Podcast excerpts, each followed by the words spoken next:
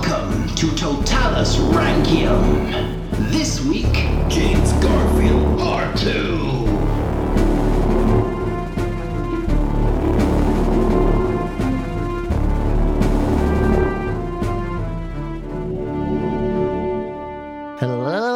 Hello and welcome to American Presidents Total um, Spookium.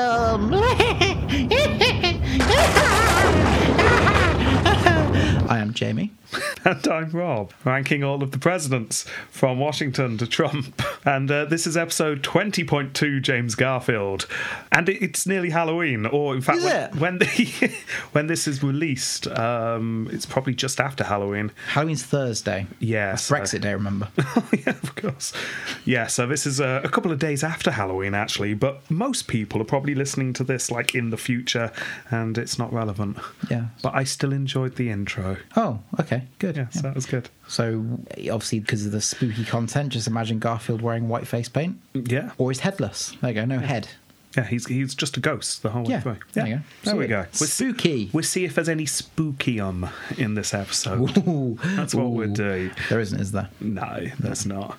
Right. Um, but there might be. There might be. Ooh, ooh, crowbar some in. Yeah. So, History. are you ready to start? Yes. Okay. Can I pick a colour again? Oh, go on and pick a colour. I- I'm, enjoy- I'm so enjoying this. Yeah. Um, oh, you know that really horrible yellow colour? It's not quite yellow, but it's not quite brown. It's sort of like in between colour. Yeah. That. Okay. You see a flash of that flashing past your screen, and then another flash of a slightly different. That's not a cop out. This is, this works. Uh, you see another flash of a different color, and then another flash, and you realize these lights are flashing by a blurry screen, and the screen's becoming more into focus, and you realize you're really tight shot here. On a banana. Not a banana, no. No. A bullet. Ooh. Yes. Oh, it does sort of work then, doesn't it? Yeah, yeah, it works. yeah. Damn it! it works quite well. and uh, the bullet is rotating ever so slowly because it's moving, but also slowly. As in, it look like it's been thrown and it's spinning. No, no, no, as, as in rifle motion. Oh, it's been fired. It's been fired. This is a Ooh. bullet soaring through the air, but super slow. Okay. Yeah. And you can hear really, really muffled the ringing of a telephone. Yeah, we're going arty this week. That's actually pretty good. and now slowly become less muffled.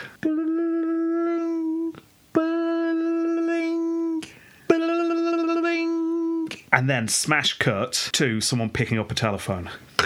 Hello, Alexander Bell speaking. Yeah. Oh dear. Oh. Oh, of course I can help. I'll be there right away.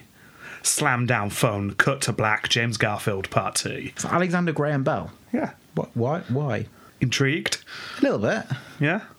Let's do it. Artsy black and white, weird sound effects. Yeah. Spooky. Spooky. Was it a president or a Roman one that we did last Halloween? I can't remember. Uh, I think it was Roman. I think it was Roman. I remember a lot of things being spooky. Yeah. Right. Anyway, Garfield, he's the president elect. Aw. The Stowalts and Conkling had held their noses long enough for Garfield to squeak through the election, if you remember. yes, that's the sound they made.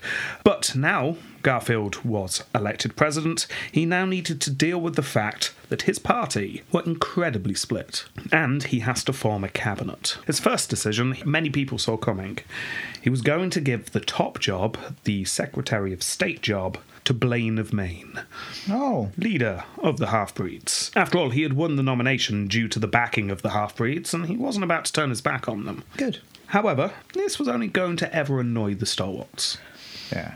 So he's going to have to balance that out, isn't he? Yeah, well, Blaine had plenty of advice for Garfield on how Garfield should deal with the stalwarts. In fact, I'll quote him here. Kill them all! No, oh, okay. not father. uh, of course, it would not be wise to make war on them. Indeed, it would be folly. They must not be knocked down with bludgeons. They must have their throats cut with a feather. Okay. Like g- gentle, very, very gentle, passive aggressive sort of bury them, but do it nicely. And historians have often uh, taken this to be figurative, but I really hope he was being literal. What feather? Because like, a peacock would be bigger, so you get more use out of it. You got longer strokes. yeah, But, but a pigeon feather, that'd take ages. it would. But Blaine had a lot of feathers, so. yeah. More feathers to his cap. Yes. Now, as you can imagine, Conkling, he's a bit furious at the moment. Grrr. Yeah, the old eye's twitching. Uh, he let it be known that one of his men had best get the Secretary of Treasury post to just even things up, otherwise, by George, he will be displeased. Then, a representative of Conkling turned up at Garfield's home. Hello. Yeah. Just to let the president elect just just know that Conkling was the only one who could keep Garfield and I quote sustainable. Nice. Yeah, well, what are you doing? Stop cozying up to the half breeds. Garfield, also not happy about this, there's a lot of tension. He replied, I will not permit this four years to be used to secure the next for anybody else. This is my presidency. I'm going to do with it what I will, damn it. Nice. Yeah.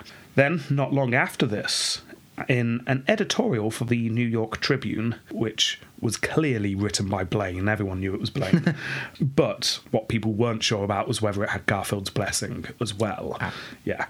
Uh, and it said the following The incoming administration will see to it that men from New York and other states who had the courage at Chicago to obey the wishes of their districts in the balloting for the new president and who finally voted for Garfield shall not lose by it. The administration will not permit its friends to be persecuted for their friendship. So we're not taking any bleep from Conkling's faction. That, that's that's interesting. They're standing his ground. They are. Conkling, both eyes twitching quite by this point. you okay, sir? it's just, it looks bad. oh, Yeah, uh, he pushed back, again letting it be known that he fully expected positions in the cabinet for his men. Didn't want any of himself. He was course a not. sort of backroom kind of guy, but puppet master. yeah, he wanted some of his men in the cabinet. So the Battle of Wills really heat up between the two faction leaders. Garfield kind of gets stuck in the middle, starts becoming a bit fed up by it all. Yeah. After numerous drafts, he finally decided on one position, one that no one would argue with the War Secretary, Yeah. mhm. Lincoln. That'll do. Let's put Lincoln in. Everyone loves Lincoln. Oh, yes, obviously not Abraham Lincoln I was just going to ask. Yeah. no, this is his son, Robert Todd Lincoln. okay. Yes, Yeah. who you may remember from Lincoln's episode. Oh no. He's the son who didn't die. Ah, and the other son that yes. didn't die. Yes. Yeah, yeah. So, uh, yeah, there you go. Well, at least it wasn't a posthumous sort of position. That'd be weird. no, uh, but like, I- it's hard in the Republican Party to to disagree with putting a Lincoln into a position. So Well, yeah. that went down all right, but Conkling's still not happy. Uh, so eventually, realizing he's got to give something to the stalwarts, Garfield offered Conkling for one of his men to be the Navy Secretary Get to clean the boats at weekends. yes. Uh, Conkling found this insulting. The Navy Secretary was not as prestigious as uh, some posts. Anyway, slowly the positions start to fill up, and Conkling rejected any offer as insulting. And eventually there was only the postmaster slot available. In charge of the mail. Yeah. Uh, Oh. Which now sounds really pathetic, but back then was actually not too bad. Uh, Yeah, I can imagine so, yeah. yes, but it's still not up there with the top. Uh, Garfield went directly to a Conkling man and offered him the job. But this was a man named Thomas James, who was very much a Conkling man from New York, but he also had a bit of an independent streak about him and also did his job fairly well as far as Garfield was concerned. So he thought this was a good choice. Yeah. Conkling will be pleased, uh, but also I've got someone who I like. Yeah. However, Thomas James accepted the job before Conkling had even heard about this. So Conkling just thought that Garfield had gone over his head. Ah, oh. Yeah. He's never happy, is he? No, no, he's really not. And also, you can't really go over Conkling's head. Conkling doesn't have a say in this Well, yeah. legally. But that's the way the factions worked. So Conkling unhappy, but Garfield could now say that he had given something to the faction. Look, there was a Conkling man right there. Hmm. He's the postmaster. He's wearing his postman hat, his postman wings. Yeah. Yeah. All good. But at the same time, he didn't look browbeaten by the New York faction. So Garfield played this quite well. As you can imagine, though, uh, Conkling just more and more angry as time was going on, so much so that he and the vice president elect, if you remember, that is Arthur. Um, Arthur, what? his surname is Arthur. Oh, okay. Yeah. I thought Arthur was his first name. No, no, no, his name is Chester Arthur. Oh, what a ridiculous name. yeah. So he and the vice president elect Arthur arrived at Garfield's house, and Conkling essentially shouted at Garfield for over an hour to really let it be known how he felt right now. Conkling just yeah. bawling at the president. Yeah. Oh, he's not president yet. President elect, sorry. Yeah. Uh, but yeah, Garfield refused to apologise, however, and the matter just went nowhere. No. However, Garfield became convinced that Conkling was more damaging to the party than anything else. Yeah. So, in the end, the cabinet was heavily half breed, uh, leading to many being upset in the party. Uh, the half breeds were happy, but the stalwarts obviously were outraged, and those in the middle perhaps wanted a bit more balance. Yeah. There were many insinuations that this was actually Blaine's government and Garfield was a puppet. Ooh. Yeah. But Interesting. you can make your decision on that when we get to the end. Okay. Anyway, it was a snowy March day when Garfield was inaugurated. Uh, the crowd was, as ever, a fairly big one, uh, and Garfield's mother was in the audience, Oh. which is interesting because she apparently is the first mother to see her son become president. Oh, ooh, that's depressing. That is depressing, isn't it?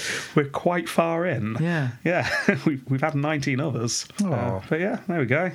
Well, there we go. Bet she was waving a flag and everything. Oh, Yeah. Anyway, he gave a speech that lasted just over half an hour. That's a good length for an inauguration speech, I think. How can you talk for that amount of time? What can you say? Half, I, I could, I could deal with half an hour. I think anything longer than half an hour, you just no, there's no need. Because I remember Trump's speech, it was only about 20 minutes, wasn't it? I think it was more like forty, Was it? uh, but I can't remember. It didn't seem Top that of my long. head. Maybe I just switched off. Quite possibly. yeah, um, but it's in the b- same ballpark. Yeah. Okay. Uh, we're certainly not talking Harrison lengths of speech here. Not 17 hours. Yeah, exactly. Yeah, the speech goes down in history as being very mediocre and not Okay. particularly interesting. right. Yeah, uh, apparently there's nothing much to write about. Gonna do stuff, war's over. Yeah, Everything seems to be tickety boo. yeah, pretty much. Then there was a military parade through uh, through the city, which is nice. Uh, a party was thrown, it was picked up again just to down, and then everyone had a good time. Garfield went to bed at one o'clock in the morning, apparently. Oh, that's quite late. That's quite late. Didn't get much sleep. Uh, woke up early the next day, and he found himself in the White House, ready to lead the country into a new golden age. That's the plan. Yeah, yeah. Well, It's always a plan, isn't It's it? always the plan. What Garfield found, however, was the same as all previous presidents a constant stream of office seekers. Anyone who thought that they deserved a job for any reason whatsoever would attempt to go straight to the top and get the president to wave his hand and create the position for them. Yeah, we every president we've covered so far has had to deal with this, and Yeah. every president has hated it. I've probably mentioned it a few times, uh, Maybe. but because it's constantly there in the background. I've never really gone into it. Um, but yeah, Garfield in particular really despised this. He felt he could get nothing done because every waking moment was just people bumping into him in corridors. Oh, Just- hello, sir. yeah, just happened to be waiting in certain rooms, um, for Yeah. example. One man at this time, in fact, simply presented a speech that was written during the campaign in support of Garfield to the president. So it was written out here's the speech that I wrote for your campaign. This man had circled his own name because he had authored it, so his Yeah. name was on the front Charles Guiteau. And then he'd drawn a line and then he'd circled the words Paris consulship and just handed it to uh, Garfield in a kind of, here you go, look, I wrote a speech, give me the job. Oh, Yeah. that that's that. Oh, in 2000, that's how I got this job. Yeah, yeah. Garfield said he'd read it, took it, and then went on to the next in the long line of people asking things of him. That would be annoying. However, Oh, don't go with Garfield. all right. Just stay on the image of that man for a moment. Just. Just for a second longer than really necessary. Okay. Okay, right. Eventually, Garfield was able to start thinking about running the country. You're looking Okay. confused. yeah. don't worry. It'll all. I don't know. What's he look like? I don't know. But you, you just you did make a note of his name, didn't you? Guito. Yeah, there What, we go. what was it? Harold. Harry. Charles. Charles. Close enough. yeah. Anyway, uh, Garfield's thinking about how he's going to run the country. He and his cabinet worked on reducing the interest on public debts. Uh, the economy's still a bit of a mess since the war. Uh, they still need to sort this out. But they actually do a fairly good job with this quite quickly. Uh, a bit of financial manoeuvring of bonds, which I'm not going to go into because we don't need to know the details. It would take far too long to try and explain. All we need to know right now is that they saved the Treasury over $10 million. Back then, that'd have been like Yeah. loads. And this simply was by just doing some maneuvering of bonds and uh, cashing things in and then reselling them slightly differently. Basically, figures were moved around. Yeah, yeah. Uh, and they saved a, a buckload of cash. So, John, take this rubber. Takes a razor, yeah, rub out that line. Brilliant. Now add a one in there. and There we decimal go. point. Move it over a bit. Yeah, we go. Guy. Save ten million pounds. Easy. Yeah, pretty much. That's that's how it went. Nice. So there you go. That's good. Obviously, good for the government, Hmm. but possibly more importantly for Garfield. The masterminds behind this were his choices for the Treasury Secretary and his Attorney General. Right. These were two men who Blaine had not wanted in the positions because Blaine felt that they were too close to Conkling. Yeah. Garfield suddenly found himself on a slightly stronger footing. Those people who were saying you're just a Blaine puppet, well, now he could point at two men who were closer to Conkling and go, no, no, they're doing the good work here, and uh, I asked them to do it, not the half breeds. So he's starting to Yeah. find a, a middle ground, perhaps. Then international developments. Uh, because the United States have been inward looking for a while. They've been busy, what with the whole Civil War and then Reconstruction.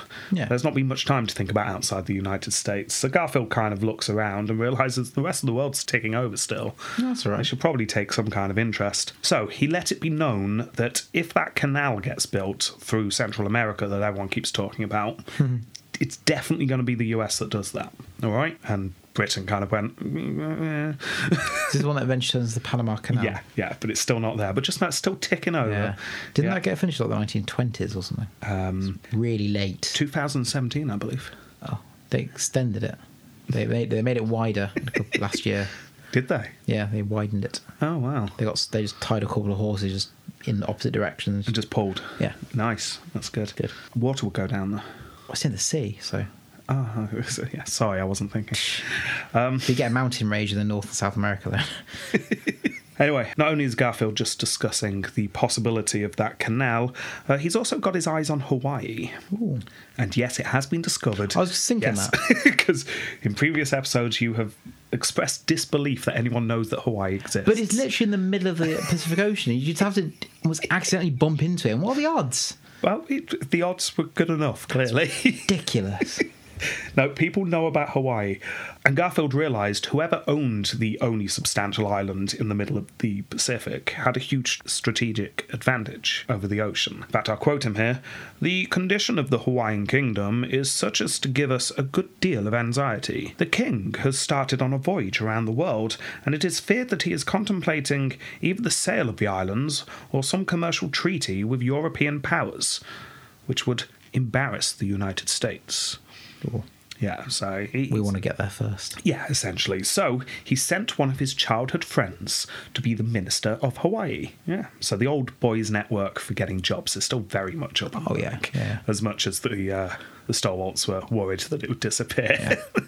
Oh, thank goodness. Yeah. Whilst this was going on, however, the never ending scandals of the time continued to surface. Once Garfield became president, Blaine met with him one day and warned him that there was a potential scandal in the post office that could damage the president. Post office scandal. Oh, yeah. Did he order dodgy, like dirty woodcuts? I wish it was because that's far more exciting than the actual scandal, uh, but probably would have cost the country less. So, Okay. yeah, there'd been rumours of a corruption and fraud ring in the post office since Grant's presidency. This wasn't new. Everyone kind of knew it was going on, um, and yet again, it's a complex scandal which we don't need to go into in detail. But to sum up, there were some in the post office that were overcharging for some of the routes in the United States to be covered. These were the difficult out of the way routes. So Yeah. it's that, that one cabin owned by the mad guy with the beard halfway up one of the mountains. I'm with you. Kind of things. Yeah. These routes were all denoted with a- an asterisk or a star next to their names. I know what asterisk is. No, no, no. Reason why I'm saying star is the scandal is called the Star Route fraud. Oh, That's why I'm saying okay. Ah. star. That wasn't me over explaining what an asterisk is. Thank you. Yeah. So it's called the Star Route fraud because the post office would charge the government a huge sum to cover these routes, and because they were slightly different, it was harder to look into. Yeah. Uh, for example, in one case, one of the routes cost the government fifty thousand dollars Per day. to be covered in the year. And it was discovered that not a single thing had been delivered on that route for over a month and a half. Ah. Yeah. Uh, this was corruption that ran so deep and was so obvious that the only way it could work is if there were a lot of people in government high up who knew exactly what was going Yeah. on. Because you couldn't just hide this money. No, it's too obvious. It's very obvious. So yeah. Now Blaine, assuming Conkling was in on this, I mean it was obvious corruption. Surely Conkling was in on it. Uh, really pushed for Garfield to crack down on it hard. So Garfield ordered his postmaster, his new postmaster, and his attorney general to look into it. And a few weeks later, Postmaster James came back to Garfield With new rings and new clothes. no, no. Oh. Yeah, because he didn't come back saying, it's fine, I couldn't find anything. He came back to Garfield and said, this is bigger than any of us realised. Ah. Th- This is like big corruption. He got out his corruption scale. oh no. It's like not big, big. Oh, and this is definitely on the, the bigger side. Yeah, it's a very binary scale. Um, Yeah. but Well, it's in young country still. Yeah, exactly. Nuances haven't quite been discovered yet. But yeah, it's definitely a big scandal and it was not good. Oh. That was another chart that they. Garfield stroking his beard. Hmm, yes, no, I see. It's not good and it's big. well, the shocking thing, however, much to Blaine's disgust, it was not Conkling who was behind this. Ah, son of I drop the drop the drop the inquiry. Not interested. Yeah, no. that's. I mean, Conkling certainly had fingers in many pies, but not this one. Instead, it was Garfield's presidential campaign manager and one of his primary fundraisers, who were two of the chief architects. like how embarrassing would that be if you you've got a campaign to be president and people in your team are being doing caught, something illegal. Yeah, Yeah, are caught and it's not good. Indicted that must be humiliating. Well, Postmaster James and the Attorney General uh, asked Garfield, "W- "What do we do here, sir? Uh, because are we proceeding with this? Because this could hurt you." Garfield paused, and then he paced the room for a bit, and then he paused some more. And then he turned and said, and I quote, Go ahead regardless of where and whom you hit. I direct you not only to probe this to the bottom, but to cut it out. oh, probe the bottom and cut it. Oh yes. So there you go. He's uh he's going after them. That's quite good. regardless. Yeah, no, That's- that's that's good. good. Yeah, you discover the campaign manager's doing something illegal. You don't just back him anyway. No, No. and deny knowledge that you knew him. It's, you just go in there. It makes you look better. So yes, I had that person, but I'm now sorting the problem out, and that's why he's doing it, isn't he? Well, yeah, you can judge for yourself. It's around this time that Conkling came to pay the president a visit. probably. Well, probably in a slightly smug way, uh, sort of smiling at Blaine as he walked past. that one wasn't me. Loser. Well, he was coming to visit because it was time to sort out several federal jobs in the state of New York, and Conkling just wanted to be clear exactly who got those jobs. Right. Namely, anyone who had voted for Garfield in Chicago needed to be out of the country. Oh, what? yes. Uh, Conkling wanted to give anyone who had voted for Garfield jobs abroad. Ah. it's like seriously, get rid of them. Garfield clearly would, was not happy with this and um, wrote in his diary later I said they did not deserve exile, but rather a place in the affairs of their own state. Which sounds good. Yeah. Sounds like he stood up for, for everyone. Oh dear. Uh, but shortly afterwards, when Garfield put forth a list of names for ratification to the Senate, it was a list completely comprised of Conkling's men. Oh. Yeah, like Garfield capitulated completely. Uh, Blaine, worried that he was losing control of the president, immediately went to visit Garfield. He let it be known that Garfield's actions would be seen as him capitulating to a faction within the party he was supposed to be the head of. because that's what you've just done, sir. Yeah. It looks that way because that is the way. Yes. So Garfield wrote in his diary later I have broken Blaine's heart with the appointments I made today. He regards me as having surrendered to Conkling. I've not. But I don't know that I've acted too hastily.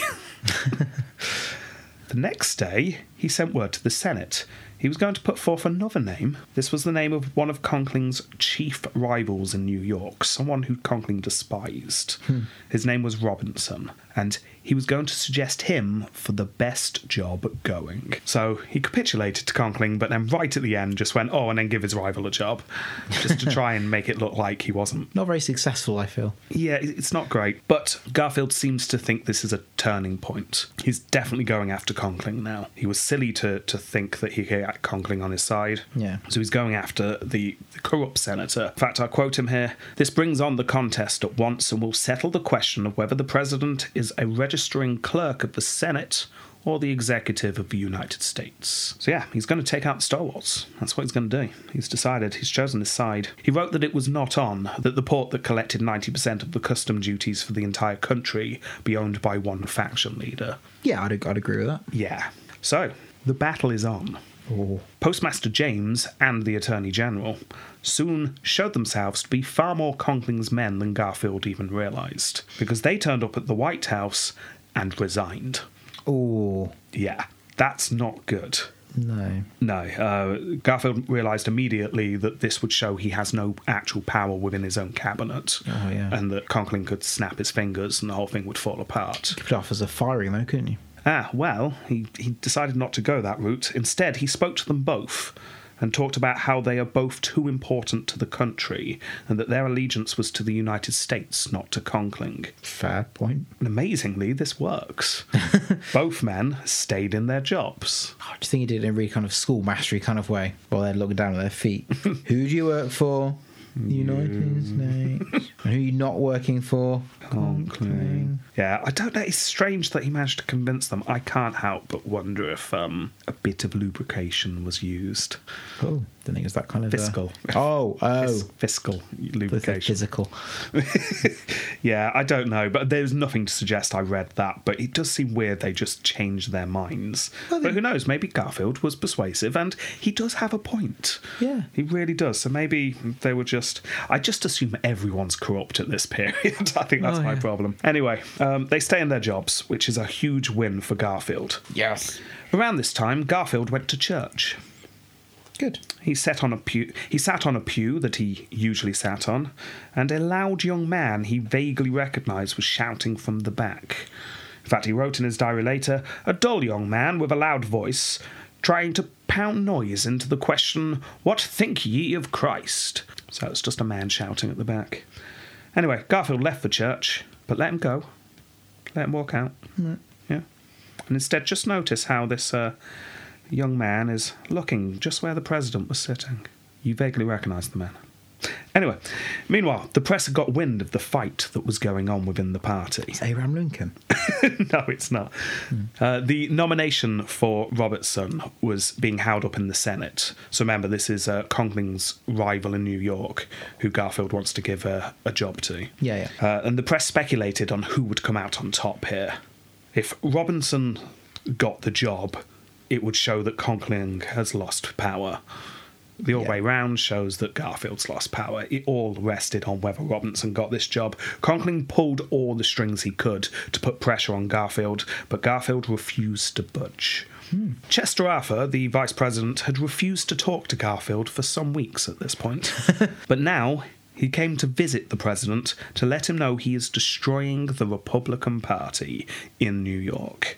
To which Garfield replied that this was only true if Conkling and Arthur let it be so. Like, stop fighting me because you're the ones destroying the party, not me. Arthur, outraged by this, went to a newspaper and told them, I'll quote here Garfield has not been square, nor honourable, nor truthful.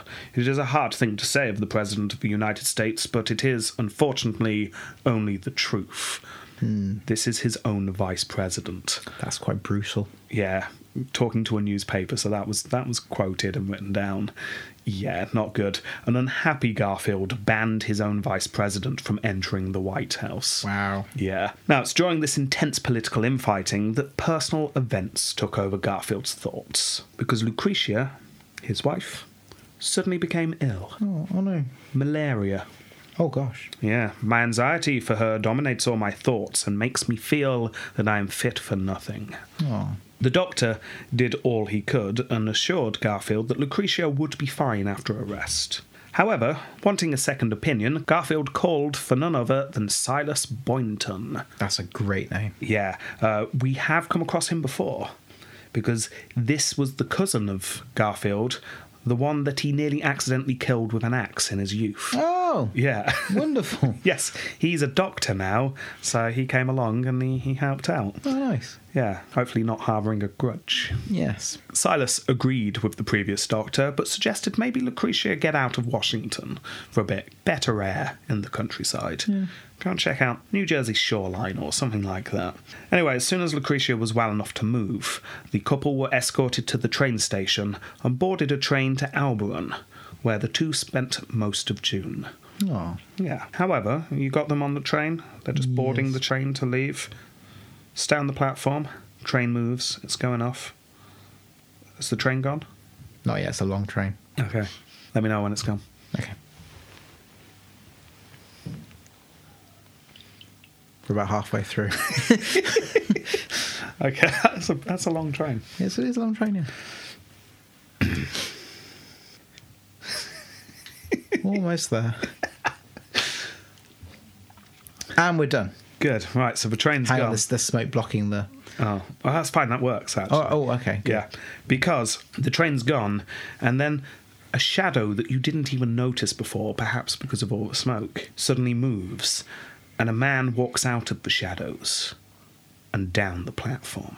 Anyway, Hmm. at the end of June, it was clear that Lucretia was on the mend. Good. Yeah, it's good. And Garfield felt safe to come back to the White House. He left Lucretia behind to carry on getting rest, uh, and then came back to Washington to work for about a week or so. That was the plan, uh, because then he was going to go on a tour to some of the northern cities. When he was back in the capital, he appointed some foreign consuls, which is nice. Yeah. And he also named Blaine's son as the third assistant to the Secretary of State. Third assistant. Yeah, so again, nice to know that the whole merit based appointments Yeah. is going well. Yes. That night, Garfield left the White House all alone. Because they wouldn't have had like um. Because now you, the president can't go anywhere on their own, can they? No. Even when they leave office. Yeah, whereas uh, at this point, Garfield just walks out the White House, cheerfully waves to the doorman, and just wanders through the streets of Washington on his own. He walks past a doorway. Let him go past. Look at the doorway. And then back, back. We're back with the present. It's fine. It's just a doorway. I'm not quite sure what you're doing. so th- th- this ominous feeling, it- you're, you're either building up to be absolutely nothing, which you've done before. So I don't Yes. trust you anymore. Yes, I have. It's like the work of a bully. That's what you are. Or something very bad's going to happen to Garfield, which I've not heard about. So Let's continue, shall we? Let's find out. So, still walking with him on his Yeah. own through the streets of Washington. yeah, Suddenly there was a loud noise. It's fine, it was just like a bin being knocked over. All right. It was nothing at all. Garfield like looked round, but it was fine. I've just now got like a got like film noir style Oh now. yeah, yeah, it's definitely like that. Knocks a bin over cat. Yeah, Yeah. runs away. There's a twinkling of violins being tuned. Yeah, Uh, but then you realise he's just walking past an alleyway where there's just some like men with violins. Busters. Yeah, yeah, Yeah. so that's fine. And they're, they're just tuning. It's Yeah, fine. Yeah. Um, then there's a scream, but that- that's fine. Someone Yeah, stubbed their yeah. toe. Someone's, Oh, cool. It's fine. It's fine. It's okay. He makes it to Blaine's house. Absolutely fine. Oh, good. It's Thank good. goodness. He's just about to press the doorbell when he decides to knock the door instead. So he knocks the door, and Blaine opens the door and he's invited in. The two talk about the ongoing fight with Conkling and uh, the Vice President Arthur, and just how awful the stalwarts are. Yeah. Garfield asked that if Arthur ever be in his presence again, then could Blaine be there as well? I don't trust myself to be alone with the man, kind of thing. Yeah. Hmm. He was very angry with him. Anyway, it was then time to leave. The two men decide to walk together. explain offers to walk Garfield back to the White House. So they leave the house, arm in arm, through the streets once more. Those guys tuning the violins are still there. Yeah. Uh, but this time, full on psycho.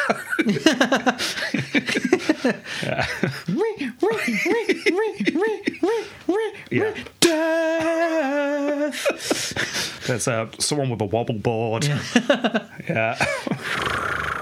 There's, uh, they they walk past a train terminal and uh, just the word terminal is just Oh. flashed up and uh, Gravestone shop. R.I.P. Garland yes exactly. for sale. And then they get to the White House. It's fine. Good. Blaine agreed that he would meet the president in the morning and they'd go to the station together. Because remember, Garfield's doing a tour of the North Yeah. the next day. You're doing this because it's Halloween, aren't you? Exactly. Exactly. spooky. Uh, it is spooky. Garfield enters the White House and Blaine heads home. But stay on the door, because then a figure approaches. We've seen this figure a couple of times before. He walks straight up to the doorman and asks when the president will be departing in the morning. The doorman cheerfully announced that Garfield will be heading to board the 9.30 train. On his own, no guards. Yeah. the the man asking the question cackles a bit and then says, They will rue the day, they'll all rue the day, and then walks off and the, the doorman's happy as Larry with this. it's fine. He's, he's got the weekend off. He's, he's thinking about that. Yeah. Yeah, I mean it's just such a different time, but yeah, apparently the doorman was more than happy just to uh, Could you remind me which which artery is the jugular? anyway, Do you offer a knife sharpening service? night passes without incident. You'll be relieved to know. I want Oh, tenterhooks here. The next morning, Blaine picks up Garfield in a carriage and they head to the station where they were going to meet the Secretary of the Navy, the Postmaster, and the War Secretary Lincoln. The two of them get out of their carriage and they walk past a police officer who assured them that they had 10 minutes until the train was due to leave, no need to rush. They enter the ladies' waiting room, which is not a waiting room for ladies. It is a waiting room that ladies are allowed to be in. Oh. Yes, yes. Misogyny of the day. Anyway, this uh, waiting room was uh, a large room. It was uh, mostly empty, handful of waiting passengers. Garfield strode halfway across the room when suddenly. You're looking dubious. There was a loud crack. An old lady stood up and go, "Oh my knee!" Ooh, oh dear. Well, Garfield flinched at the sound and then realised that his arm stung slightly. Then, before Garfield could really do anything, the second shot rang out. Garfield would have felt it punch into his lower back. Ooh. Yeah. Blaine saw the president fall and then s- turned to see none other than Guiteau fleeing the room. The the speech guy. Yeah, the guy who wanted a job. Oh Yeah. no! Guiteau ran right into the police officer who had just given them the time outside. He was quickly apprehended, did not put up much of a fight, and declared, I did it and I will go to jail for it. I am a stalwart, and Arthur shall be president. No. Oh, yeah. Meanwhile, Blaine was attempting to figure out what on earth was going on. An attendant was sent to the platform, just through the doors to where the other members of the cabinet were standing. Postmaster James, upon hearing that the president was shot, replied, There was no joke in a thing like that. However, he, Hunt, and Lincoln were soon convinced that this isn't a joke. Seriously, he's in that room and he's bleeding to death. No, the other guy. Come on, stop messing around. Sam Garfield pulling, trying to pull him up. Come on. It's not April, come on. Yes, you can feel your legs. Come on. Well, they did rush into the next room to see Garfield lying in an ever expanding pool of blood. Word was sent for a doctor. Any doctor, just get somewhere here quickly. A hay mattress was pulled out from a storeroom nearby, and Garfield was rolled onto it. So he had uh, something more comfortable to lie on. Shards of hay poking into your gunshot wound. Yeah. Nice. Um, we'll get to that. Uh, by this time, Smith Townsend, uh, a health officer who lived in the city, arrived.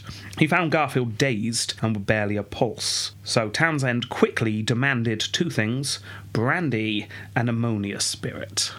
Is that to pull the bullet out? Well, they were quickly found from uh, nearby shops, and Townsend mixed the ammonia spirit with the brandy and poured it into Garfield's mouth. Ammonia. Smelling salt spirit uh, made of ammonia, yeah. Yeah. he- That's not healthy. he, he figured it would revive him. Um, for how long? well, Garfield did come round. Well, you would, wouldn't you? Really well. Bloody hell! What's this? Yeah, he came round enough to complain about a prickling sensation in his right leg. It's the ammonia.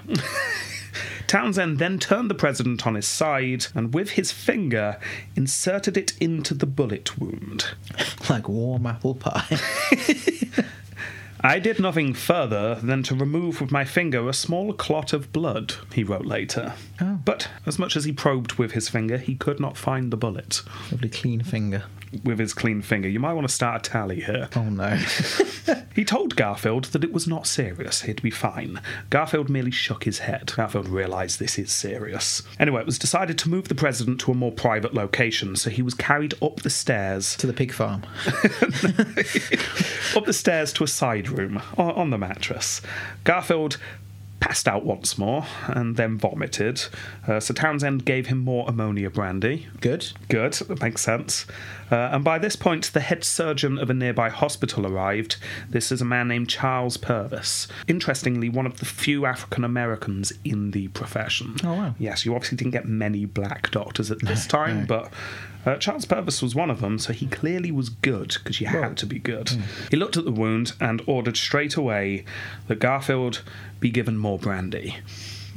just plain brandy this time. Let's t- get rid of the weird ammonia stuff. Just give him brandy and put hot water bottles around his leg because it's a bit cold and clammy. Lincoln, by this time, had sent for a man he hoped could help. This was a man named Dr. Bliss. Good name. Oh, you, you don't realise how good this name is. Because when I say his name is Dr. Bliss, I mean literally, his name is Dr. Bliss. Oh, his first name is Doctor. Yeah, his full name is Dr. Willard Bliss. Wow, that's some high expectations from parents there, isn't it? Well, I looked- pigeonholing. I feel. I looked into this because who the hell is called Doctor? Um, he was named Doctor after the man who had helped deliver him. Seriously. Do you want to know the name of the man who delivered him? Go on. Samuel Willard. But I mean, his parents obviously asked him what his name was, and he said Dr. Samuel Willard. Oh my goodness. So they named their child Dr. Willard Bliss. Anyway, Oh. obviously, there was only one thing that a boy called Doctor could become, and that was a doctor. So his name is Dr. Dr. Bliss. Double D. oh, yes. We'll be talking about Dr. Dr. Bliss a lot for the rest of the episode. So, Good. Yeah. He stays around. So, Dr. Dr. Bliss was an army surgeon. Okay. yes, in the war, and now was uh, surgeon in chief to the U.S. Army's Armory Hospital in Washington. Right. Uh, he was considered an expert in gunshot wounds because he'd seen a few. Well, yeah. Yeah. Bliss arrived and immediately turned the president onto his side and inserted his little finger all the way into the wound. Like the whole little finger. Oh, Yeah. Finding nothing, he pulled out a metal probe, a long metal probe with a bulbous end. oh, I saw that. Uh, you know the episode of Deadwood, Oh, yeah. the first episode. Yeah. A guy gets shot in the head and he's still alive. And uh, doctor, the uh, what's his name, doctor, whatever, he uses a long metal probe and just pokes it through the skull. Worm tongue. Yes, worm tongue. Yeah. Yeah. Yeah. uh, yes, yeah. It looks a bit like that. I know Yeah. the one you mean. Yeah. Um, yeah, that's that's how I'm picturing it. Yeah, so he pulls one of those out and uh, he pops that into the bullet hole as well. He determined that a rib had been shattered but could not find the bullet. He then went to remove the probe, but it had got stuck. Ha- oh, Yeah. So uh, Dr. Bliss was forced to press down on Garfield's chest to remove some of the pressure and then sort of wedge it back out again. Bliss then, to the horror of Dr. Purvis, who's still there, got out a second probe, this time a curved one. Purvis objected to this, saying perhaps the president had been probed enough. No. Bliss ignored this and uh, had a good rummage. I guess he, if it's hit a rib, it might have deflected so that it's gone up. So it's from Yeah, Mm-hmm. that's what I was search for- thinking. Uh, he probed, and I quote, in several directions. Oh, And of course, the fact that none of these fingers or probes that were being stuck into Garfield had been washed at all concerned no one. it wasn't a thing. Well, it- Microbiology wasn't It really. was a thing, just. Oh yeah, because it was oh uh, somebody like a a doctor in a hospital. Like let's just wash our hands. Yeah, yeah, yeah. And I- stuff. I'll, I'll explain, shall I? I'm a doctor. I need to wash my hands. It's Well- like resistance. We're in the 1880s. Yeah. And just over a decade on from Joseph Lister from Britain. That's it. Yeah, coming up with the revolutionary idea that perhaps when performing surgery, guys, perhaps maybe we should clean our hands and tools. In fact, not just clean. Yes, I know you keep saying they're clean, but we need to sterilize. Like, seriously deep clean. Now, this viewpoint was considered by many as a huge waste of time. It takes a lot of time and effort sterilizing things. And, and also like the I, I remember watched a part of a documentary about it talking about the doctors were almost offended. It's like well, I'm, doc- I'm a doctor. Of course I'm clean. Yes, exactly. Yeah. There's also other stories of some doctors taking pride of their blood soaked aprons as a proof of experience, things like that. It just what it was a different time. It really, really was. Yeah. I mean, most doctors assumed that infections were caused by the bad air. Yeah. No. Yeah. I guess it would Yeah. Because uh, even then, it's like a lot of medical stuff was still from the Greek stuff. Am I right? Yeah, yeah. Yeah. We're, we're only Wh- wh- just this is starting like to the- come the- out of it. The beginning part of actual science. Yeah, there uh, lots of talk of humours and things still being talked Yeah. about. For example, pus was still seen as the body's natural way of getting rid of toxins in a body, and therefore was a good thing. It was a widely held belief also that Lister's principles were not needed in the countryside because the air was clean there. Um, I'm, Yeah. I'm sure he's he's getting results, but he's in Glasgow, and we all know it's filthy in Glasgow. Was Yeah. kind of the attitude of many. However, the results of Lister's work in Glasgow were hard to deny, and soon enough, many in Europe had started to embrace the idea of antiseptics. Maybe, maybe you're onto something. I'll put down this device, literally still dripping with blood. Start using something clean. However, this particular medical revolution had not fully established itself in the United States yet. Clearly not. No, especially by the old school doctors. Yeah. The establishment, the the type that would be called upon in an emergency, such as the president being shot. Yeah. Yeah. Yeah, and Garfield gets really unlucky here. It's like it, five years later, thinking would have started to have shifted. He just caught the end of doctors being idiots. Sort of giving away the ending here. Were you hopeful? I guess there's a, there's a glimmer, but that's that's long since faded. Yeah. Anyway, Garfield is surrounded by doctors who were more than happy to keep inserting dirty instruments inside him. Recorders, cellos. yeah. By this time, an hour had passed since the shooting, and 10 doctors were in the room with him discussing whether the bullet had entered the liver or not. Let me try my probe. it was a bit like that.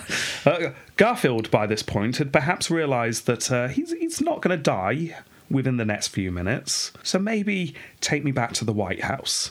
I'm in pain, but I want to be back. Bliss and the other doctors conferred, and it was decided that a speedy removal to the White House, where they could monitor things better, would perhaps be better. So Garfield was bandaged up, with unclean bandages, uh, and then carried on the hay mattress down the stairs through the room that he was shot in, uh, which was now full of people, onto a waiting carriage which trundled along back to the White House. He was then taken up the stairs into a suitable room. Blaine then sent word to Arthur President's been shot. You might want to be ready. News soon travelled across the country at speed, at a speed that would not have been possible just a few decades before. In some cities, riots broke out almost immediately, as some people just looked for an opportunity to rob stores. Also, once the name of the would be assassin got out, many blamed immigration. oh, of course. Yeah, Guito? That sounds, Sounds- foreign.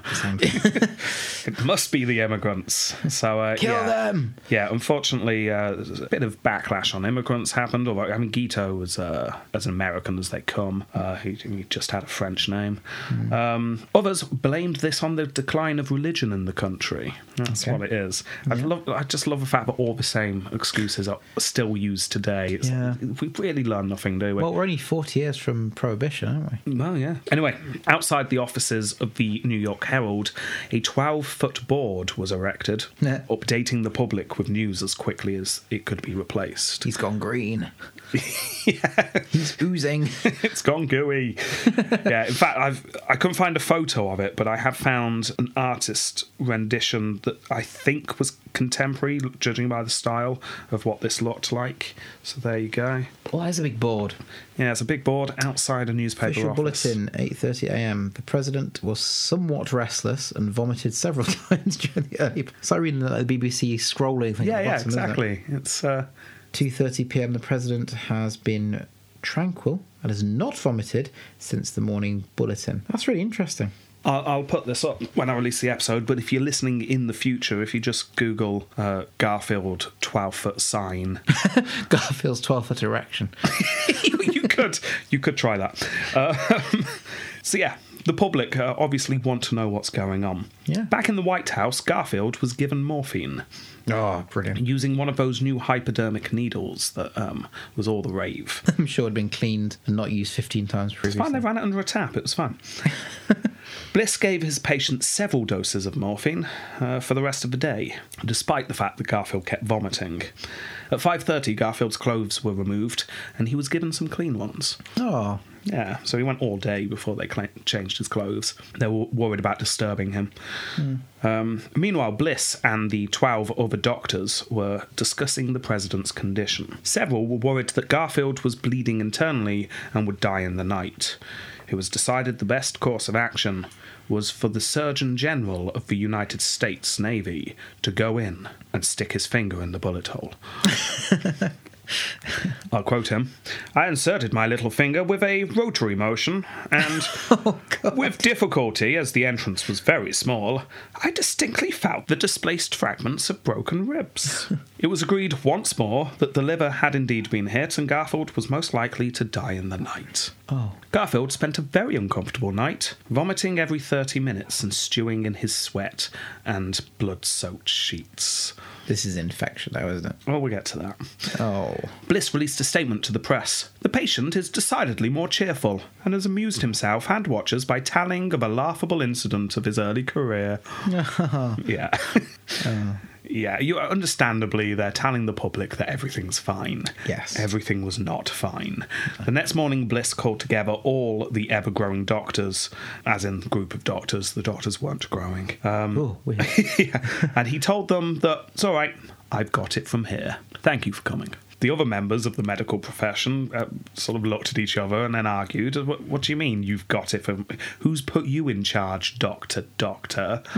However, Bliss had managed to get hold of the situation, announcing, if I can't save him, no one can. And he just managed to take over. Shortly afterwards, Garfield's actual doctor, Dr. Baxter, arrived. He had treated Lucretia with malaria. Oh, yeah. He was the family doctor. He walked into the White House fully expecting to see his patient, but Dr. Bliss and his son physically blocked the way. I insist on seeing him, Baxter shouted, but he was physically removed by armed guards Wow. and shown the door. However, Bliss was willing for some outside help. He sent for two colleagues and friends a professor of surgery from Philadelphia and another professor of surgery from New York. So, people who know their stuff. Wow. Well, well yeah. While awaiting the arrival, Bliss also invited the newly elected president of the American Medical Association, a man named Woodward, to come forward and have a look. However, Woodward was by no means an expert on gunshot wounds. He was more of a researcher who was uh, making a name for himself using one of these newfangled microscope thingies. Wood, wood, wood, whittle, wood. Uh, only on Tuesdays. On Tuesdays. yeah, uh, but u- usually with a microscope. That's impressive. It is. And a scalpel. Yeah. Anyway, however, despite the lack of experience, Woodward arrived. He took one look at the president and he realized something he needed to do. he extended his little finger and he inserted it right into that wound. Oh. Yep, he said, those ribs are shattered all right. nope, can't find the bullet. Did you keep a tally in the end? I no, no. I, I, I gave up after the third. Meanwhile, a distraught Lucretia had arrived. Remember, she wasn't in the city at the time. course, She'd yeah. come back. She's only just recovered from malaria. She s- does what she can to keep her husband comfortable, but it's a very unpleasant time all round. Did she Garfield. put her finger in? no, I don't think so. Uh, one of the few that didn't. Garfield seemed to be stabilising, however. He spoke to his son and said, Don't be alarmed. The upper story is all right. It is only the hull that is a little damaged. Oh, Yeah. Anyway, Garfield had been shot on Saturday morning. By Monday morning, the two professors arrived. The one from Philadelphia Oh, and yeah. New York. Both were able to successfully use unwashed probes to insert into the bullet hole w- wound and discovered that, yes, indeed, those ribs, they're definitely shattered. they looked at each other and nodded wisely. But no, they still can't get the bullet. But uh, I could shove my finger in as well if you want. I think I think for the medical profession that is a good idea. However, they did believe that the liver had not been punctured, Oh. as first thought. After all, the president wasn't dead, and he seems to be surviving, so um, Well, yeah. perhaps the liver didn't get hit. So there's little else they could really do at this point. A horrible and painful routine started up. Garfield would fitfully sleep between bouts of vomiting and pain. Every evening his temperature would spike, but Bliss and the others didn't really understand that this meant the start of infection. The reports to the press that went up on the board were still very much positive. Inside the White House, however, disagreements between the doctors were erupting once more. Bliss had not been able to get rid of Silas Boynton, Garfield's childhood friend. Yeah. And Silas and Bliss hugely disagreed with each other. The main problem they had was that the United States medical profession at this time fell into two factions. We don't have time to go into detail, but it's quite interesting, so to sum it up, the two factions at this time were the allopaths and the homeopaths. oh no, Uh, just wait till you make your judgment. no! I've made it years ago. Well, homeopaths believed in gentle treatment where remedies would not produce severe side effects. They believed that the smaller the dose of a drug used, the better. It's like for like as well. Yeah. So you dilute it like Yeah, a yeah, yeah. billion times, and it's- oh, for goodness' sake! Don't forget, stop stop judging this through a med- modern lens. Yeah, at the time, okay, Pretend you're in the 1880s. okay, See the two factions, and then then you can make a, a decision, Okay. right? Okay. So they believed that causing symptoms similar to the illnesses were the best way forward. Yeah. So if someone is hot, keep them hot. Yeah. Allopathy was the forerunner to modern medicine, but do not think that it is modern No, no, no. medicine. It's really not. Uh, it was also known as heroic medicine Oh, dear. due to the sheer size of doses used. Now, this was all about purging, bleeding, blistering, vomiting, harsh measures that could be as severe or even worse than the original problem. Drugs were given in huge quantities, thrown at patients. yeah. And the idea was that the cure should produce symptoms opposite. So if someone is too hot, cool them down. Yeah. So for example, Purvis, who came along and said put the hot water bottles round his leg because it's cold and clammy, we can deduce that he was clearly an allopath because he was trying to reverse. Yeah, yeah. Yeah, most of the country followed the allopathic method. Like 90% of doctors followed that method, although it- it- some shifted. Dr. Bliss, for example, was definitely an allopath. Uh, however, a popular minority supported homeopathic methods mainly because it was nicer. Because you could go and do all the horrible purging and nastiness, or you could go to the doctor who's not doing the horrible stuff and will tell you that you're going to get better. Now, back in this day and age, both methods were about as effective as each other. Well, yeah. yeah, it's not long until scientific method starts proving that homeopathy only really has placebo effects. Yeah. Uh, but at this time, it's understandable that people would just go to the nice doctor Well, that's- who's that's- not going to yeah. make me throw up and then put leeches on me. With a one percent survival rate. That's a good odds back then. Oh yes. yeah. Anyway, there were many around Garfield, including Lucretia, who really believed in the homeopathic methods, and they were worried that Bliss was ignoring these efforts, and this would lead to the president's death. So another family doctor was called in. This is Susan Edson, one of the very first women in American history to attend medical school. Oh, wow. She suggested to Bliss that perhaps his treatments were not helping the president. He's clearly not in a good way. But to Bliss, as you can probably imagine, Edson was simply a nurse with jumped up ideas. Yeah. So she was completely ignored. Edson decided not to rock the boat, so she could just concentrate on keeping Garfield comfortable. Yeah. So Edson very much falls into a role of just trying to keep Garfield as pain free as possible. Drugs. Oh. Small, small, small time box. Remember, uh, Bliss is pumping him full of morphine at every That's a good moment. point, yeah. Anyway, Silas Boynton, however, he was more vocal with his opposition to Bliss, and he and Bliss were soon having blazing rows in the corridors of the White House. Brilliant. Now, two weeks after the shooting, the newspapers had latched on to this medical dispute and started reporting on the warring factions that were going on. Boynton and Edson were convinced that the sheer quantity of morphine being given to Garfield was causing the vomiting, because he won't stop s- throwing up. Yeah. However, Bliss's better out than in attitude uh, meant that the morphine continued. But of course, this led to another problem.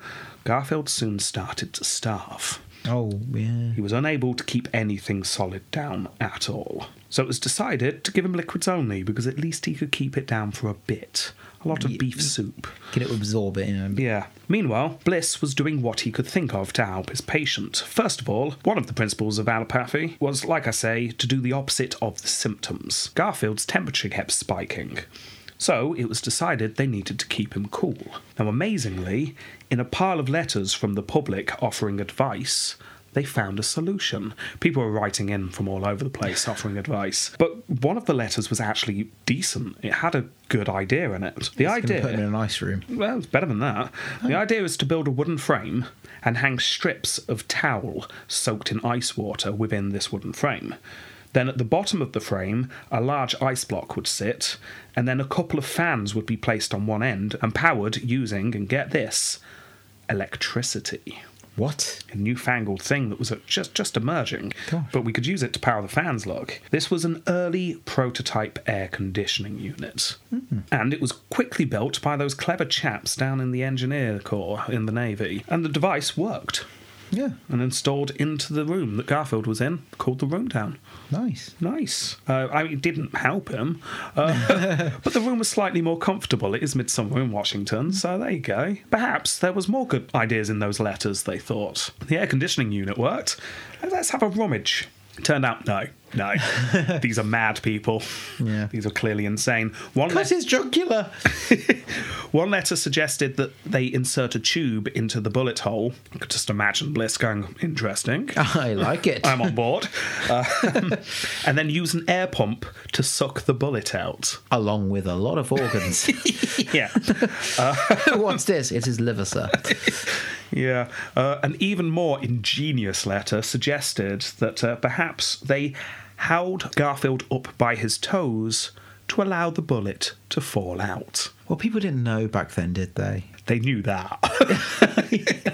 one letter even suggested that this one, like, if you think the last one was crazy, uh, this one's just re- just insane. Uh, it suggested that no one stick unwashed probes or fingers into the wound, just in case it became infected. Oh, that'd be ridiculous. That, that was sc- that's literally thrown out the window. That one was. But they read the first line. Screw that. No, in fact, I'm going to go and shove my finger in again, just just for good measure. I'm going to put two in. 20 days after the shooting, a large discharge came out of the wound, a lot of blood and pus, and also some fabric. Oh. Woodward, very excited, got his microscope out and examined the material, and yep, that's part of Garfield's shirt, all right. Can only imagine everyone around him just going, You needed the microscope for that, did you? Any excuse to get the microscope out. what else would it be? Um, yeah, anyway, Bliss was very happy with the amount of pus. This is brilliant. This is a lot of pus coming out of the body. This is a good sign. Body's really purging itself now. But Garfield, for some reason, seemed to be getting worse, not better. He was cold to the touch and shaking and would become delirious. Bliss feared blood poisoning. Boynton, going around Bliss, told reporters at this time that Garfield was dying, and he made it clear that he thought that it was Bliss's neglect that had caused this. Bliss then called the two professors back once more. They decided that the wound was not draining enough pus. So, an incision was made, two inches in length below the wound and an inch and a half in depth, right until it hit the pus pocket. More pus drained. However, this didn't do enough, so two days later they widened the incision, and when they did this, they also removed some of those rib fragments that they enjoyed poking so much. How about my old friends? No, no anaesthetic for any of this, by the way. Yeah, nasty. Uh, but this didn't seem to help. Bliss decided that perhaps they really needed to find this bullet. We've got to get the bullet out. Now, he was certain that it was on the right side of the back. No matter how many times, however, they probed the wound, they just could not find it. But he was sure it was definitely on the right side of his back. So at last, it was time to call in the big guns. Oh, None other than Alexander Graham Bell was called, literally. literally. Ring ring. Well, this is my personal theory because they did just install a telephone into the White House. I think they start getting really desperate and it's like, we need help, we need to call for help. And then one of them just happens to turn around and see this newfangled telephone. Well, what does that do? Should we give it a go? Well, who else owns a telephone in this time, day and age? It's, it's going to be Alexander Graham Bell. That's fantastic. I, I think they just picked it up and help, help. hello, you want me at the White House? I'll be there at five. Yeah, so th- this is my theory. Uh, Bal arrived. He went. I'm not a doctor. now, I should probably tell you the real reason why Bal arrived. Dodgy phone line. Ever since uh, Garfield had been shot, they've been trying to figure out where this bullet was. Ah, And um, oh, something clicked. like magnets or Ah, you're getting there. Uh, a, a lot of oh magnets. So, a lot of time and effort had been spent by the general public coming up with ways that you could perhaps locate a bullet inside a body Yeah. without literally ripping it open. Um, for example, one man had uh, recently got hold of lots of cadavers and had spent a merry afternoon shooting them in the back to try and figure out where the bullet would go. That, that didn't help. no. No, I can't help but feel he was just shooting cadavers and had to come up with an excuse quite quickly. They didn't start with cadavers. No. what are you doing? Um, science? Uh, Graham Bell didn't. He didn't have anything to do with X-rays, did he? no, no. X-rays are about a decade off, Yeah. which again is unfortunate for Garfield. He was so unlucky. He really was. yeah. Anyway, Alexander Graham Bell, who had I mean, the telephone is less than a decade earlier. It's really new still, Uh, but he'd created something new, and he let it be known that he might be able to help. This was something that used an electromagnetic field, and when a metal object was within that field, it would upset the field and cause a sound on his newfangled telephone. Oh, he invented the first metal detector. Yes, that is exactly Wow. what he's done. However, this prototype. The prototype wasn't quite good enough to work. Nah. Because he arrived, he tried it, and it just didn't work. He, discouraged, he went back home and he fiddled with his machine a bit. And a couple of days later, he returned. Sure, this time that it would definitely work. I shot four people to check. Uh, but again, it didn't. Something went wrong. Not that anyone realised to begin with, because Bal used his metal detector on the right side of Garfield's back, and it started to click. Just where Bliss had predicted the bullet would be. The two men congratulated themselves very much, uh, because obviously that means the machine works and Bliss is right, both men very happy. However, it was later revealed that the bullet had bounced off the rib and gone into the left of Garfield's back nowhere near where Bal uh, had said it was. Now, Bal in future tried to distance himself from the findings here, blaming it on a bed spring, uh, but he took a hit to his reputation. Yeah. He was quite upset by this. Uh, although, the machine was in fact sound. It worked. Uh, the patent for this machine was eventually developed into a landmine detector used 35 years later in World War One. Oh, Yeah. wow. Yeah. that that that made me do that when I was looking this up and went, Oh wow, we're that close to World War One. That's insane. Yeah. So we're in like the decades of discovery here, then, aren't we? Oh yeah, yeah, yeah. And you science, think we right? live now in a fast-paced world where everything's changing, and you realise that this has been going on for quite some time now. Yeah, but, yeah, but we're not really. It's been, you know, we're it's smartphones. What 10 I'll, ha- years ago? I'll have you know they that haven't changed much in ten years. iPhone 10x3 or whatever it's called now is it's, it's it's a different thing to iPhone 7. They keep telling me that. They say it's Yeah. the it's it's the biggest thing. Yeah. Yeah, it's a huge change. I, I got a brand new phone the other, last literally last week. Yeah. Uh, Samsung S10, and it's indistinguishable from a SM. It's slightly bigger. That's about yeah, it. pho- phones have really hit a plateau, haven't they? They really yeah. have. Anyway, let's not get sidetracked by phones. Although we are talking about Alexander Graham Bell. So Well, it's kind- apt, Yeah, yeah. It is, it is. Uh, but not anymore. That's his part in the story over, I'm afraid Oh. to say. Ding a ling. He is just sat at home drinking his bells and weeping that his machine didn't work. I'm assuming. Sitting, he sitting drank- next to his phone, waiting for a call. yeah. that I- never that, comes. was the first call he got since Oh. installing his phone. He's the one who invented the a greeting hello as well, isn't he? Did you not notice in the introduction when it cut to him picking up the phone? He said, "Hello, Alexander Graham Bell speaking." Is that what he first said? Yeah. Oh, I didn't I, notice put that. that. in because of that. Oh, yeah, not see, it was nice. subtle. It was subtle, but it was there. It's a good factoid. Anyway, see, Hello, what's this? Hello.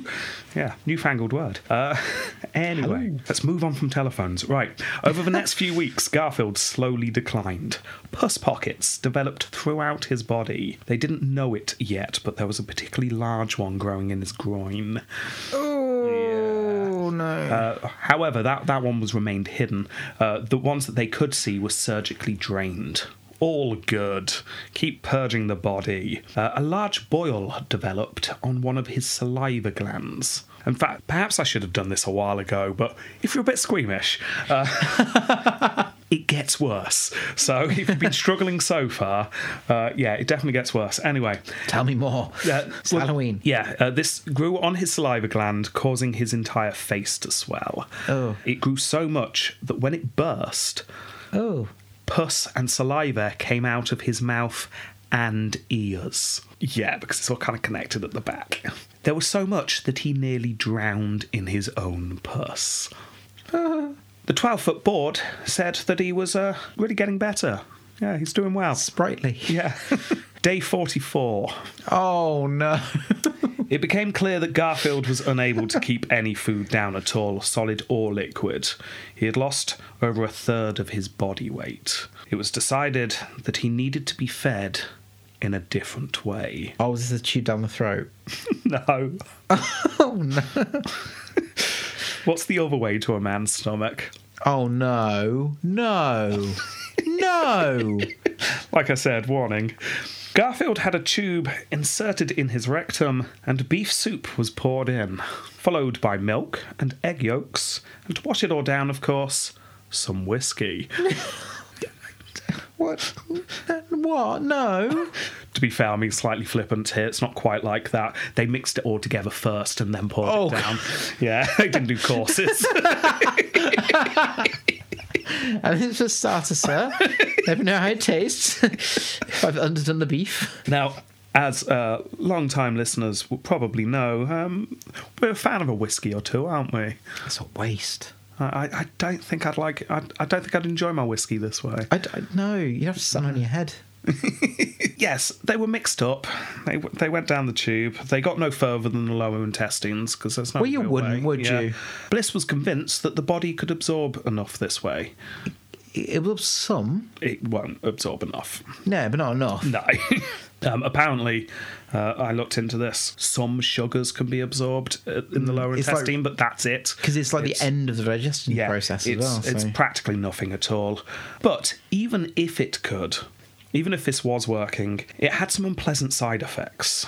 The smell. Or, as Bliss himself wrote, annoying and offensive flatus. ah, Yeah. yeah. the farts. Garfield started dropping some otherworldly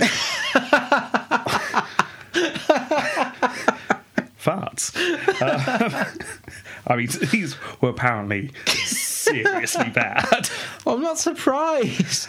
He's got like rotten egg down there. Well, in an- literally. in an attempt to get the smell under control, the egg was removed from the mixture. See, you're on it because it smelled a lot of rotting eggs, and uh, so let's remove the eggs. Instead, they used cow's blood. Oh. However, this did not work. Bliss noted that the, and I quote here, volume of offensive gases and the character of the ejector indicated that the blood was rotting in the Oh, president's my. rectum. I don't think I've ever felt so sorry for somebody before. oh my god. So there he is. People still sticking things in his bullet hole wound. people cutting around it, drowning in pus, and people putting beef soup and whiskey up his bum. Um, Bliss was convinced that this was all working. Garfield was improving, so it continued. After nearly two months of this, Garfield was still in a slow decline, and it was decided to buoy his spirits. He presided over a cabinet meeting. This way, the press could announce that he was back to work, and Garfield would see that he could get better. Uh, but the meeting was more the cabinet sitting around a man who looked half dead and smelled fully dead, and uh, and quickly talking about current affairs before gagging, and then leaving the room. Uh, Garfield was asked no questions and had to make no decisions. This was folly for the press. However, perhaps it did do him some good personally, to be fair, because later the same day he was able to write to his mother, telling her that he was starting to improve. I quote her, I am gaining every day. I need only time and patience to bring me through. This is, I, I saw the letter that he wrote this. It's quite hard to read the handwriting. Maybe he had bad handwriting, but it's hard to read.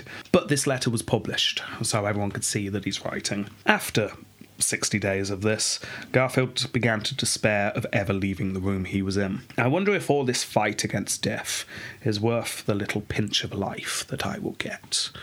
Yeah. So he asked to leave Washington. Bliss advised against it.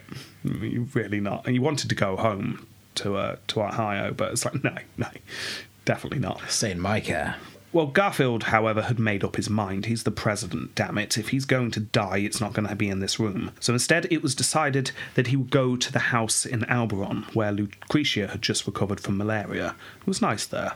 You can go there. Day 66, Garfield was taken from the White House to the train station. To alleviate all the jostling that would inevitably happen, those clever chaps down at the Engineering Corps of the Navy had created a mattress made of rubber that could be filled with water. Waterbed. Yeah, you see, all the inventions are coming out Yeah. because of Garfield's death. Wow. We- they should have been shooting their presidents earlier. Think of the technological advances they could have made. Now, the best way to get to the house in Auberon in New Jersey would be to travel by train. Obviously, that's clearly the best way. But really, the best way to get to the house would be to travel by train right up to the front door. It's a problem with that. Obviously, there isn't a train track that goes right up to the front door yet. Oh. Because in an age where train tracks were constantly being built, the solution seemed simple to them. Well, we'll extend the track right up to the front door then. Awesome. Yeah, it's, it's kind of thinking that nowadays would just not be your first thought whatsoever. No. As back then, it's like, what's that? We need to like build a brand new railway track to be used once. Let's get the navvies. Why not? 300 men worked round the clock to get it ready. The train itself was equipped with the air conditioning unit that had been built to cool it down. Wire gauze was fastened to the windows to prevent dust getting in. A false ceiling was put in to let air circulate better. They really made this train carriage pretty good. They then tested it a couple of times and realised that if you go 60 miles an hour, that was the speed that caused the fewest vibrations, and therefore That's- it would it would be the smoothest journey. So it was agreed they would Experimentation. go at 60 miles an hour. Nice. A lot of thought. You really feel the scientific age really starting to kick Yeah. in. For seven hours, the train sped along. On the way, people came out to see the train that carried their dying president.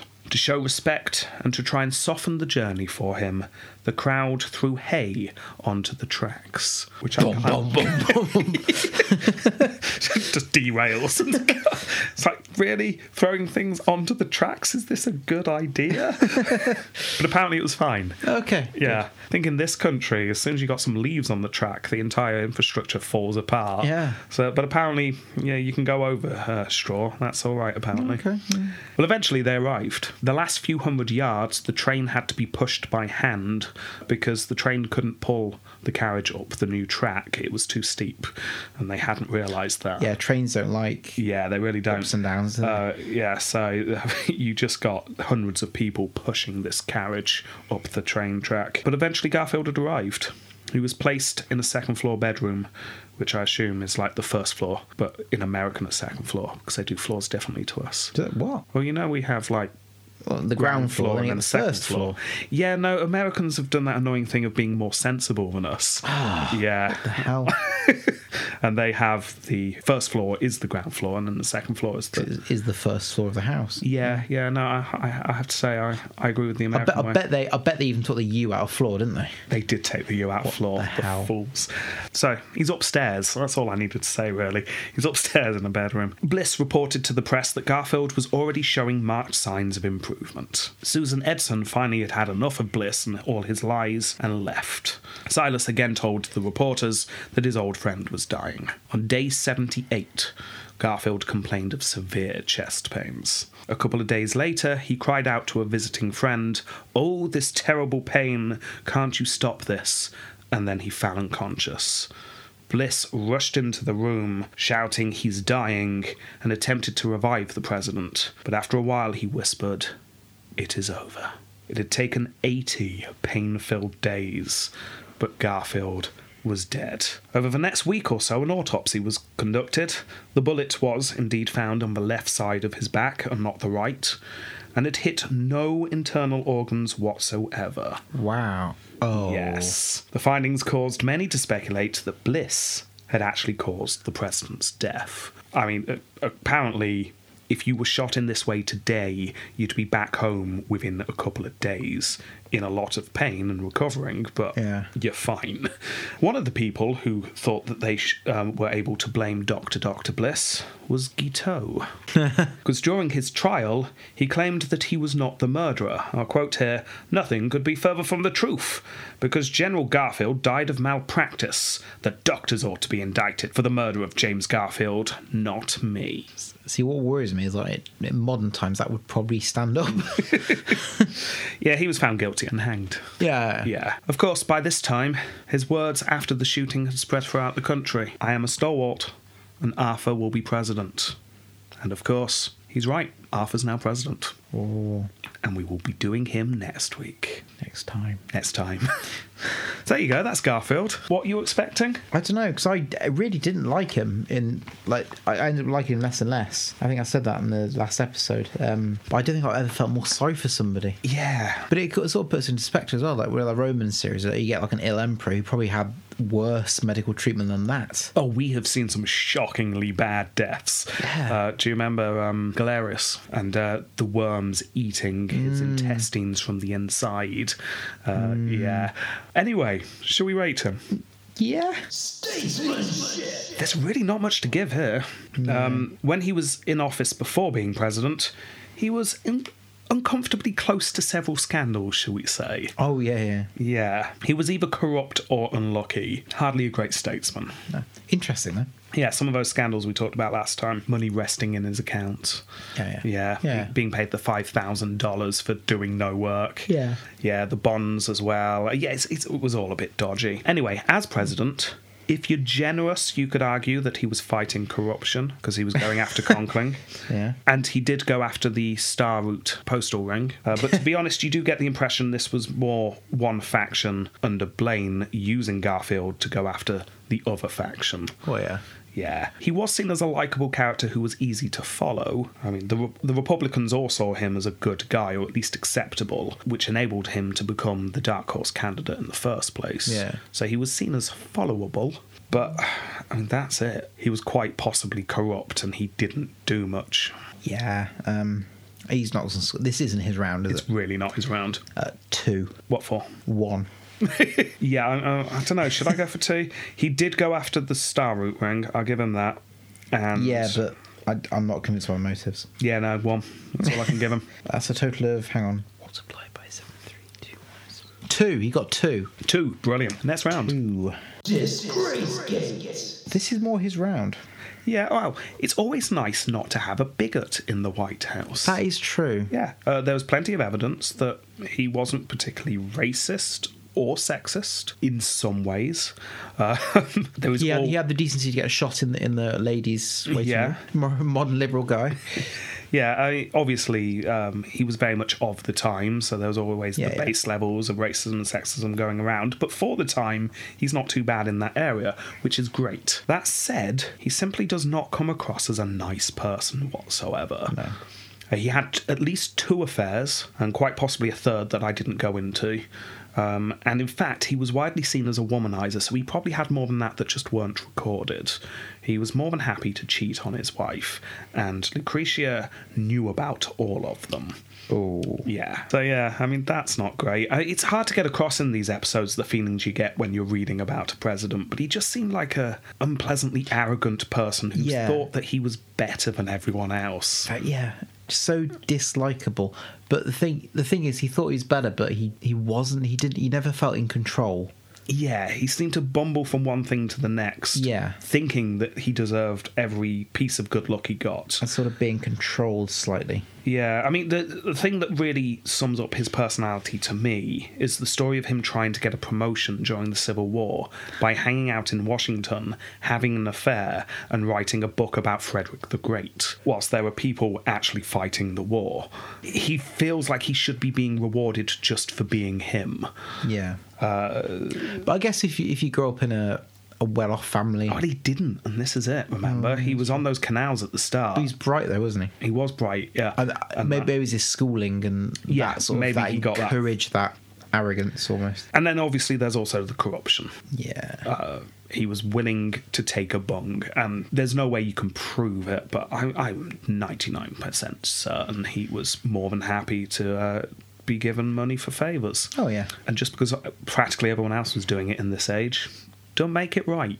Nope. So, um, I think I think minus three oh, is that all? because well he's not he didn't own slaves. He and didn't. and he didn't think it was okay or you know what I mean. He didn't he didn't look over it. It's it can't be as bad as previous ones. Oh yeah, I'm for that not in the reason. high high marks because No. he's not openly trying to um, oppress a race of people. No. but I, I, I, I go to minus four maybe, but Uh, I think I'm going. I'm going to uh, over half marks. I think. Yeah. I mean, the, the corruption automatically gets him at least three points in my mind, and then the constant womanizing and having affairs.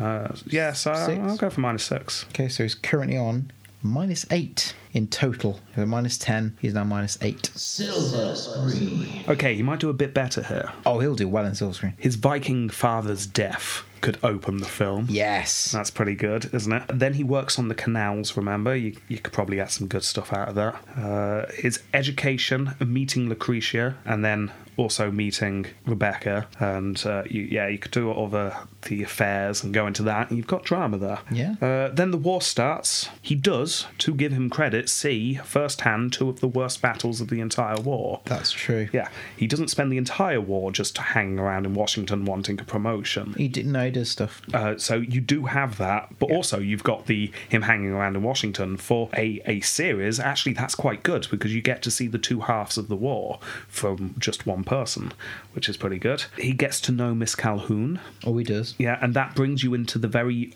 early starts of uh, women's suffrage. There, like we're, we're right right at the beginning, but you can start to get some of the women's rights stuff Yeah. starting to get in there, so that might be interesting.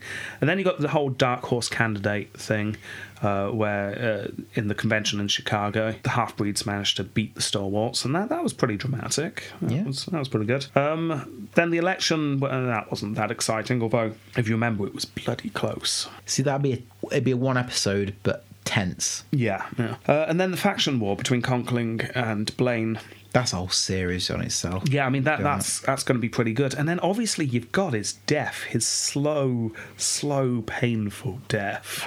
Uh, you could make an entire series out of those eighty days. It's probably not Garfield being the main character. You'd probably be focusing on Bliss. That's a Bliss, Bliss and series. Silas, Yeah. and those two arguing, and then s- the side characters of. Uh, I do house style CG. You know the thing. You know, Oh, the finger, going, in, Oh, germs. yeah. lots of uh, see-through whiteboards, and it's See through blackboard. oh yeah, you could do see-through blackboard instead, couldn't you? Like chalk on that. Yeah, be nice. That'd Be nice so effect. see, see through blackboard, and then you, you can finally it focuses, and you realise they've not been writing words; they've just drawn a picture of a finger and arrow to the bullet hole, and they're all nodding wisely. Yes, yes, no, I see. What an orderly queue. Oh, you got Alexander Graham Bell coming round. oh for yes, a bit. got you got your Um, star power. I, I, it's pretty good. It's And then the end of the series, Chester Arthur's now president. And yeah. you gotta have someone at the end smiling. Maybe maybe Thingy Bob in prison. Ito just going, yeah. Well, yeah. I mean, you could uh, you could choose to completely ignore uh, the motives behind the assassin, like I pretty much did, uh, mainly for time reasons. Uh, he was just a bit insane. To put it Yeah. bluntly, um, it was. He's quite often described as a disgruntled government employee who didn't get the job. That's how Well- it came across to me. that's that's that's not the reason he did it though. Uh, he No. did it because he was just slightly insane. Yeah. Easily led, maybe. He, he was fully convinced that uh, the gun he was going to use would be put in museums, so he purposely chose a very ornate gun to use so it would look nice in the museums because he thought he was saving the Republic. Yeah, is is his gun in a museum? not as far as I'm aware. Oh, that's a shame. Although Garfield's spine is three three segments of his spine that the bullet went through were removed during the autopsy, and you can go and see that in a museum. Oh, splendid. Yeah, you could put your finger in the hole. oh yeah. so, this is oddly satisfying. I see why they did it so often. yeah. So anyway, there's, there's actually quite a bit there uh, that's quite interesting. But he's not a pleasant protagonist. No. So I think it suffers for that slightly. Yeah, that does. Um, but that can make it more interesting though to watch. Good. I'm going seven. I'm gonna match that. I, I agree with seven. Convertibility. Okay. Portrait time. I'm hoping for a writhing around in agony. Pa- painted on day 37. it's just blurry because he didn't stop moving. No, this this I assume is before he was shot. I bloody hope so. Either that or he's taken it like a champ. That's with the tube with the egg halfway up. Um, I I didn't imagining. I, I wasn't imagining thinning. Well, very well bald top. Yeah, yeah. Uh, the hair's going. Definitely. That's that's but big bushy beard. yeah. He, he looks just like a normal person. I like the very back to a classic, like very dark background. Yeah. Um, suit looks more modern. It's got almost like a dicky Yeah. bow on, which is good. Or Yeah. a bow tie. Yeah. Uh, red, you know, red velvet chair, whatever it is. He's, he's Um, Oh. just looking to the left. That's very much in profile. so it's- yes, no, that's all right. Bit dull. I prefer like a big globe or something. Or Yeah, yeah, not much in the way of Constitution next background. one. He looks very serious though, doesn't he? Yeah. Um, I, you always get bonus points for a beard. uh, that's all right, um, but not amazing. Six, I'm going for. I go for a five. I'm less impressed. Okay, that is two point seven five, and then finally bonus. No points for terms. However, he was assassinated. Was he? Well, yeah. No, he was shot. he was shot and he wouldn't have died if he wasn't shot. I don't think we can really take Ito's argument that the doctors killed him and I, not. no, I don't know. I'm, I, I'd debate that. I, I, I Oh, don't get- I'd go for a one. Don't get me wrong. Uh, The bullet didn't kill him. It missed all his vital organs. why? It was the Why infection. was he infected? No, no, I- that well, that's a, that's a cause of it. But yeah, but he could that could have happened from him falling over and breaking his leg. You wouldn't blame the Rock, and so the Rock assassinated him. It's the No, no, infection you that killed him, the dodgy doctor. If he hadn't been shot, he wouldn't have died. It's it's No, that's Ito's true. fault. I, I say it was an attempted assassination that failed because it didn't hit any of his organs, and the bullet wouldn't have killed him. It was his doctor that killed him. Did Ito try and kill him? Yeah, tried. That's Did all he one die? point. Yes, but not from the bullet. Yeah, but he died because of the bullet wound and complications. No, he died because of infection. complications around it but it's not the the treatment at the time although was argued about was essentially the treatment at the time Yeah. you're right on the cusp of doc- some doctors around were saying perhaps we should do this differently but Yeah. i mean 20 years previously 10 years, five years before this, there probably wouldn't have been any argument about whether he was treated correctly or not. It would have been a case of he died of the gunshot wound. Hmm. So it's only because they started to realise perhaps we need to be a bit better at this. Well, I mean, y- you can you, you, you can overall, you know, you can give them two points, but I will not agree with that. But you can give them two points. Well, that's fine. listeners, in the comments below this episode, who's right? Come on, the guy spent 80 days in pain Because of his drowning doctor. his own puss. Give him two points for that. Surely he deserves two points. but currently he's on eight point seven five. this puts him up to ten. He's now in double figures because of you. well, he would be anyway because he also gets a bonus point for election. Just he scrapes that one. Remember, you don't Yeah, get yeah, any yeah. if you lose the popular vote, and he was zero point one percent away from Wow. losing the popular vote. That's- that's pretty close, yeah. but he just he does just get it. So there you go. That's one for election. So grand total. so he's got eight, nine, ten, eleven point seven five. Justifiably bad, I think, because he was not good. And I think even if he's he he'd not been shot and then eventually died because of his doctor, um, he, may have. Um, I, I don't think he would have done any better. He'd have- he'd have been Oh, he would have been worse. scandal and wiped out and Undoubtedly, he would have been Yeah. worse. He probably, if he survived, he probably would have got into more scandals. Yeah. So we would have given him more points for Disgracegate. Yeah. And his story wouldn't have been as interesting. So Yeah. he would have got less than Silver Screen. Him being shot and killed through the that pinnacle being of his shot, life. I mean, it's the best thing that ever happened to him Yeah, because he yes. gets he gets more points in this podcast. And that's what made him die in peace. Yes, after 80 days of agony. Um, ah, Phileas Fogg managed to go around the world in that time. um, right, American? American or American? No, No. No. absolutely not. No, uh, the guy was not hugely pleasant. He was corrupt, and there's a reason why uh, presidents who are assassinated resonate through history, Hmm. uh, apart from him. You didn't even know he was assassinated, did Nope. you? No. And no one gave it away because you kept saying, "Don't give it away." And no one did. So Yeah. thank you, listeners. Yeah. That was, Uh, so was nice. There you go. Right. So Arthur next. He's been made president when he didn't particularly want to be vice president, and uh, someone's just assassinated someone so he can be president. He's also Conkling's man through and through. it's not setting you up for good things, is it? Oh, it's really not.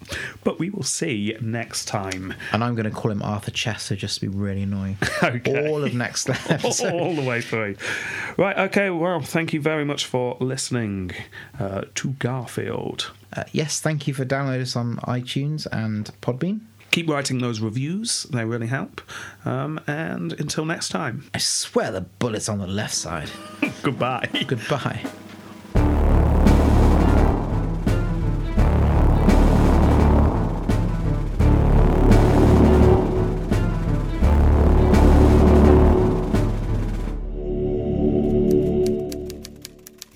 Dear Garfield, I have a suggestion for your injury. If you stand on your head and spin six times on your arms, hopefully the bullet shall fling out to the side of the wall and she'll be absolutely fine. Hope this helps. Love, Edna. Dear President Garfield, I'm terribly sorry to hear of your current condition. I have been practicing in medicine for 12 years and wish to offer some of my advice.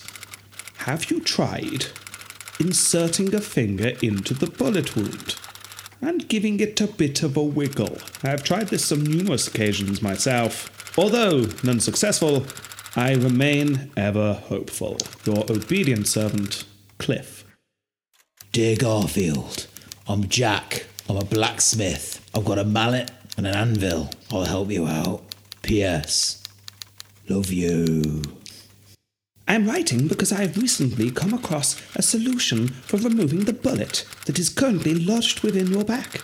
I recently discovered, whilst playing with fire, that metal gets very hot, and eventually, if you get hot enough, it melts.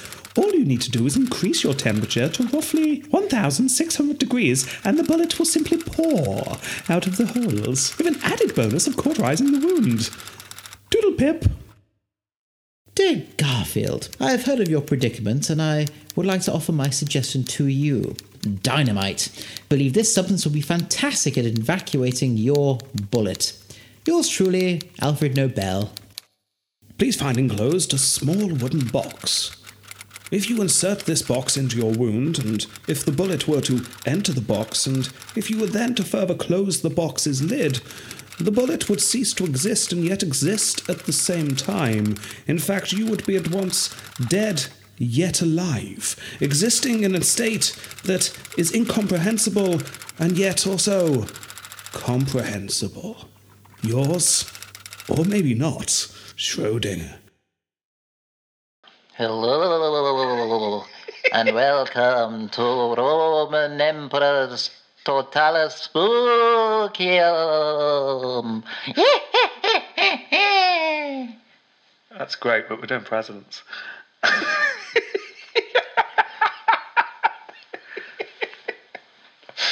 so I could have stopped you at any point, really, couldn't I? it's fine. It's fine. I'll just I'll do it again. Hello,